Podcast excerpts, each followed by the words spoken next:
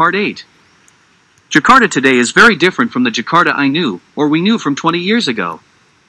20 years ago, it seemed dark and dingy, and now it felt brighter and happier. For my son and daughter, it was all a foggy memory because they were little. My son was with me, so it opened his eyes a little and he too realized that the move to a developing country was not as bad as it seemed. Developing, third world, whatever phrase you want to use. It sure didn't feel third world. The changes made by the previous government were obvious. Indonesia is known for being corrupt, but some of the money sure made it to infrastructure. Traffic was much the same, maybe a touch lighter than before. Jakarta will never be New York or Toronto. It shouldn't be and no one should expect it to be.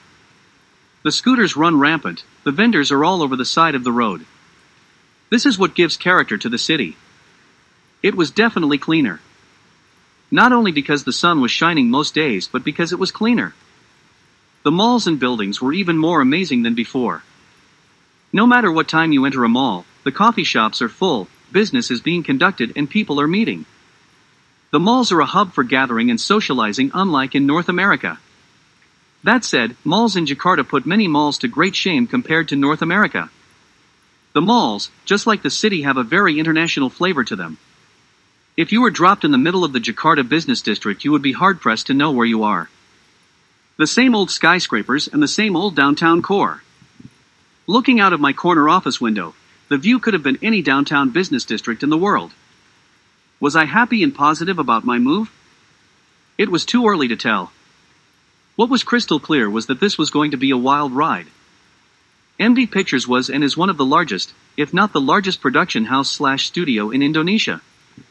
Being part of a team that produced big screen movies for the public was exciting. What was going to happen in the next few days, weeks, and months was unclear.